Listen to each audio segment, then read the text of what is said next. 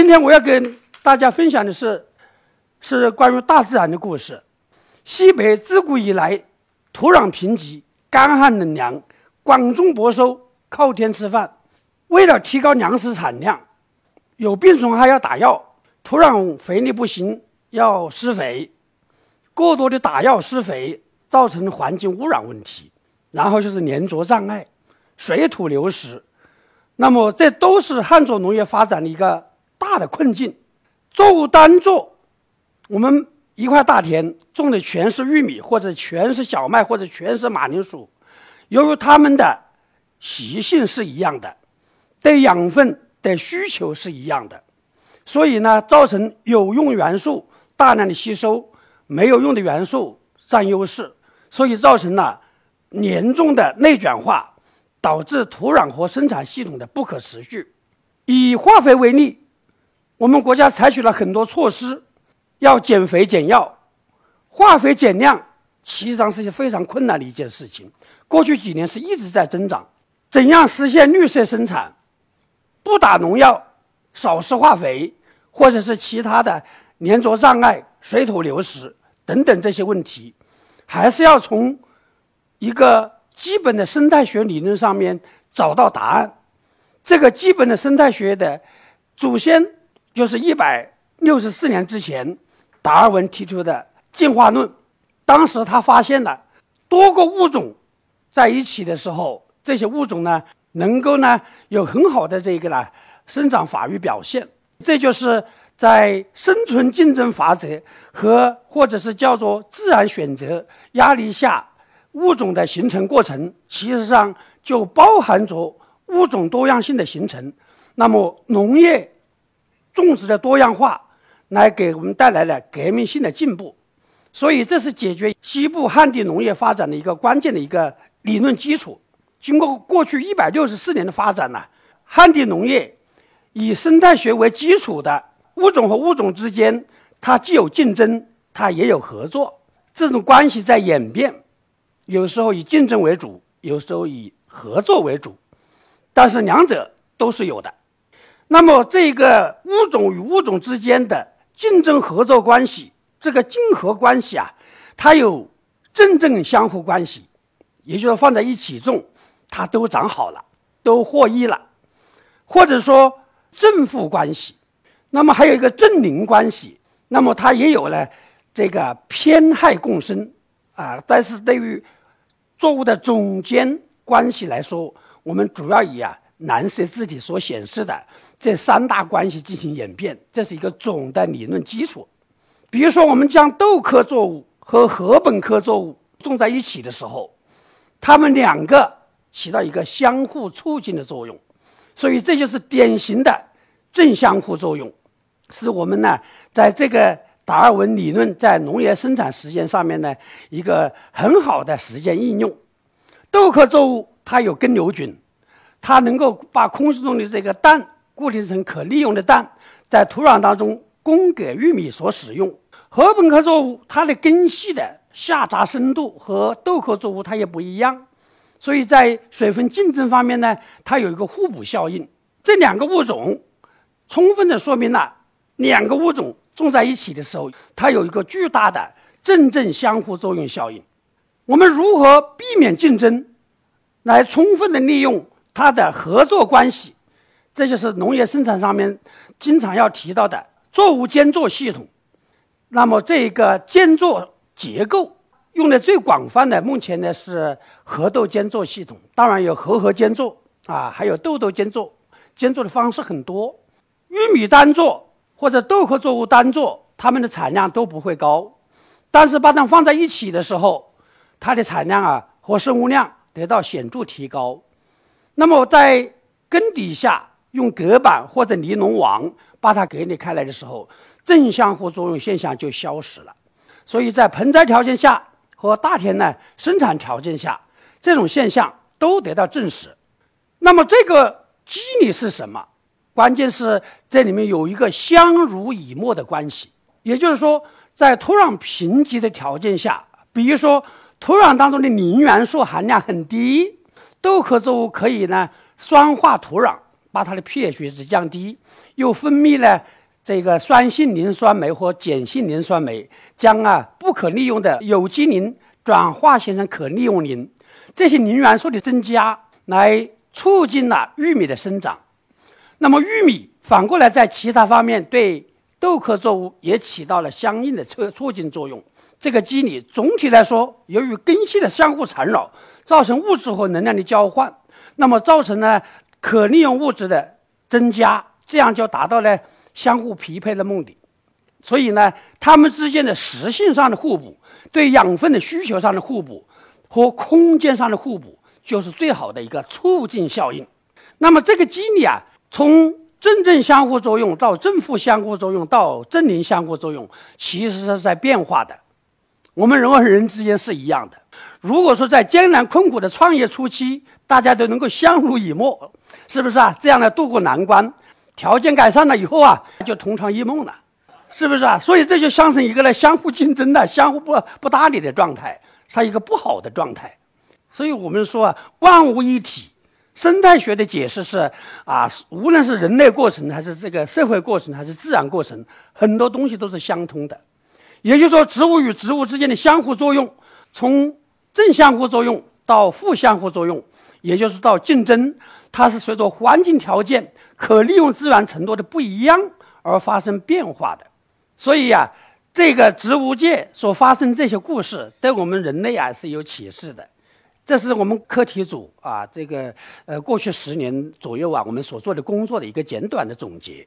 那么我们这些规律对不对？我们把全世界一百七十二个不同的点、不同的国家和地区、不同的人，他们用不同的材料所做的结果进行一个整合分析，就发现呢，这些结果跟我们的趋势是一样的。也就是说，在逆境条件下，它们的相互作用，特别是生物量、产量、氮、磷、钾的吸收利用，基本上遵循着一个类似的趋势。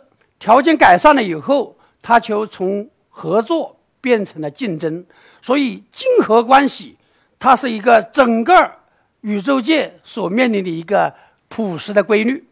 那么，是不是说玉米它和豆科作物间作的时候都是起到非常好的作用，都是获益者呢？不一定。就好像我们人一样的，你和什么样的人在一起，你将来很可能成为一个什么样的人。那么，植物界体现的淋漓尽致。当玉米和蚕豆种在一起的时候，蚕豆可没那么客气。蚕豆啊，对水分的吸收，它的初期的生长速率是非常强大的。也就是说，在初期，玉米长得非常不好，蚕豆长得很好，玉米吃亏了。但是呢，玉米和其他的豆科作物，我们所观测到的豌豆、大豆，还有鹰嘴豆、山梨豆。等等，这些种在一起的时候，玉米都获益了。那么，这主要是玉米身边的那个人有密切关系。看这个人，他是一个强竞争者，还是个弱竞争者？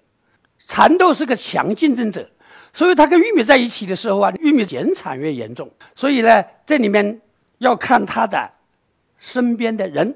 作为总监竞合关系在农业生产上的应用的话。他们主要是从空间生态位和时间生态位这两个角度啊进行了解释。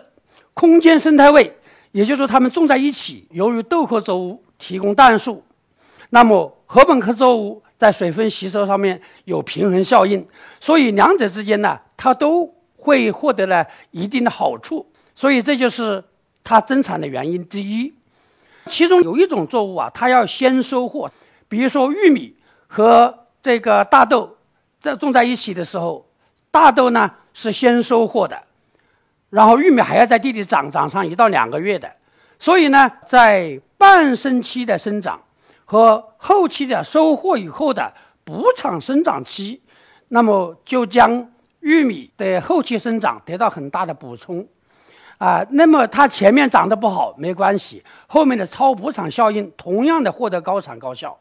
所以呢，这种时间和生空间上的生态位，就跟我们一个很好的解释。这个图再把这个现象进一步的总结，在这个实验做了四年连续的，发现呢，玉米和小麦种在一起的时候，小麦是竞争力强，所以玉米吃亏了。所以呢，小麦和玉米种在一起，整个的这个呢竞争大于合作，所以呢总产量下降了。但是呢，玉米和豆科作物种在一起的时候，一般的豆科植物这里它是获益的，所以它土地当量比是大于等于一点一一啊。那么这个就说明了物种的选择是非常重要的。实际上就是间作系统能够提高生态系统的服务功能。生态功能，我们现在面临最大的生态问题，温室气体的排放就是气候变暖。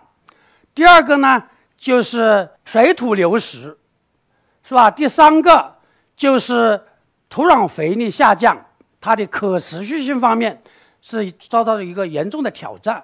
第一个方面就是合豆间作，为什么能够节能减排？农业生产呢，温室气体排放比例占整个的排放量的百分之十一，所以我们呢，在农业生产的节能减排是非常关键的。所以过去的这个呢，实验证明呢，合豆间作有恰当的物种配置，能够减少氮肥的投入，啊，减少百分之二十五，同时能够呢提高碳的排放效率。所以呢，效率的提高意味着它减排了。那么种间竞争。就起到一个相反的效果，所以竞合关系在我们这个生态学方面、生态效应方面，那么主要是形成了一个微生物活性和土壤的碳氮比，所以合适的物种配置，它的根系的微生物活性就增加了，所以碳氮比高了，就像炒菜放盐放多了一样，所以还把它下调一下，它起到一个调节的驱动作用。能够节能减排，那么这个是一氧化亚氮了，是第二大排放温室气体。我们将大豆植入到地膜玉米当中去，将尿素用氮十五进行标记，把它施加到田里去，然后跟踪观测它的吸收、转运和利用。我们得到一个结果，就是它的一氧化亚氮的排放量减少了，肥料氮的利用效率提高了，所以它也是能够节能减排的。除了节能减排以外，那么它在水土流失方面也有非常重要的作用。这个就是我们所做的实验，就是将合豆间作，把土壤结皮啊植入进去。这个结皮我们采用的是苔藓结皮，结皮有很多种啊，有生物结皮、非生物结皮。那么苔藓是一种低等植物，长得非常的小。是不是啊？这个青苔就能够养地，所以我们把这个青苔呢，把这个苔藓呢结皮啊，植入到这个核豆间作当中，就发现呢，它有非常好的这样一个水土流失抑制效应。那么其他的生产效应就更多了。所以呢，这种方式是一种立体式的生物多样性对作物的影响，主要是呢，土壤结皮的植入来丰富了间作系统，它的真菌群落以及呢微生物多样性。以及呢，这个生长，特别是呢，团聚体的组成变好了，所以呢，这样呢就增加了它的土壤当中的碳的储量。它的最大的一个好处就是地减少了地表径流，土壤径流减少了百分之七十到八十，这是非常大的一个促进量。这也是我们对物种之间的竞合关系在生态学上的应用。当地表径流在坡面形成的时候。有土壤结皮，它有非常强的阻拦效应，所以减少了养分的流失，增加土壤碳氮的这个储量。在生态学效应方面的第三个效应，种一块地长期种大豆，大豆长不好；长期种马铃薯，马铃薯也长不好，因为它们在常年的耕作过程中，对需要的养分大量的吸收，不需要的养分呢逐渐积累变多了，这是这一个。然后呢，对于微生物来讲，有害微生物就逐渐增多，有益微生物就逐渐变少，这是粘着障碍造带来的一个根本性的原因。那么间作系统能够很好的解决这个问题。这个实验呢，就是大豆和马铃薯间作的时候，啊，他们两个呢单独啊这个居住的时候啊都不好，他们住在一起的时候呢，一下子啥毛病都没有了啊，啥问题都有解决了。这就是什么呢？啊。一个跟我们人类社会非常相通的一个方面，那就是异地恋呢，它总是啊比同城恋呢要面临的风险呢，和幸福感的，那是完全不一样啊，是不是啊？所以自然界告诉我们很多道理。我们做人，我们这个社会的发展，啊，生物界已经给我们了一个很好的启示，还有更多的惊喜在后面。就是山梨豆，山梨豆啊，就是一种抗旱性非常强的旱地作物。闹饥荒，其他的作物全是颗粒无收，所以呢，呃，农民就能够收上几袋子，放在这个家里，呃，能够度过那个饥荒年代。所以啊，山梨豆啊是抗旱救命救荒食物。它的蛋白质含量高达百分之三十，是豆科蛋白质王。黄豆只有百分之二十左右的，它达到了百分之三十。这种豆科作物在柑橘园里面在种的时候，就发现呢，它有非常好的促进作用。我们在四川南充所做的实验，柑橘的这个行间种了山梨豆，山梨豆一种下去，其他的草都杂草都没有了，就不用防止除草了。第二个呢，就是涝灾也没有了，降了下来的雨。那么它很快的吸收利用，干旱也没有了。它利用它发达的根系，能够把这个水分固定在行间距之间，所以呢，柑橘长得质量也好，品质也好，产量也高。这就是种间相互作用、种间合作关系的一个最好的例证。它保护着柑橘不断的良好生长，获得产量和品质的提升。所以呢，它把它当做绿肥也好。当做是这个呢，生态平衡器也好，当做是生态系统的工程师也好，它的作用是多方位的。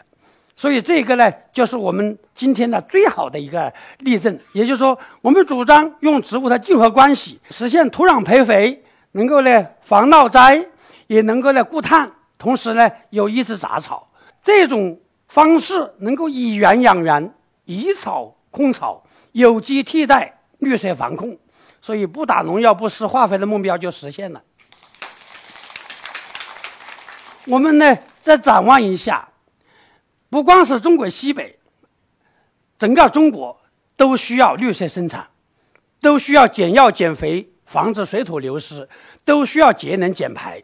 那么这个要用从根儿上来讲，用自然之法，遵循着自然过程的基本规律来呢进行农业生产。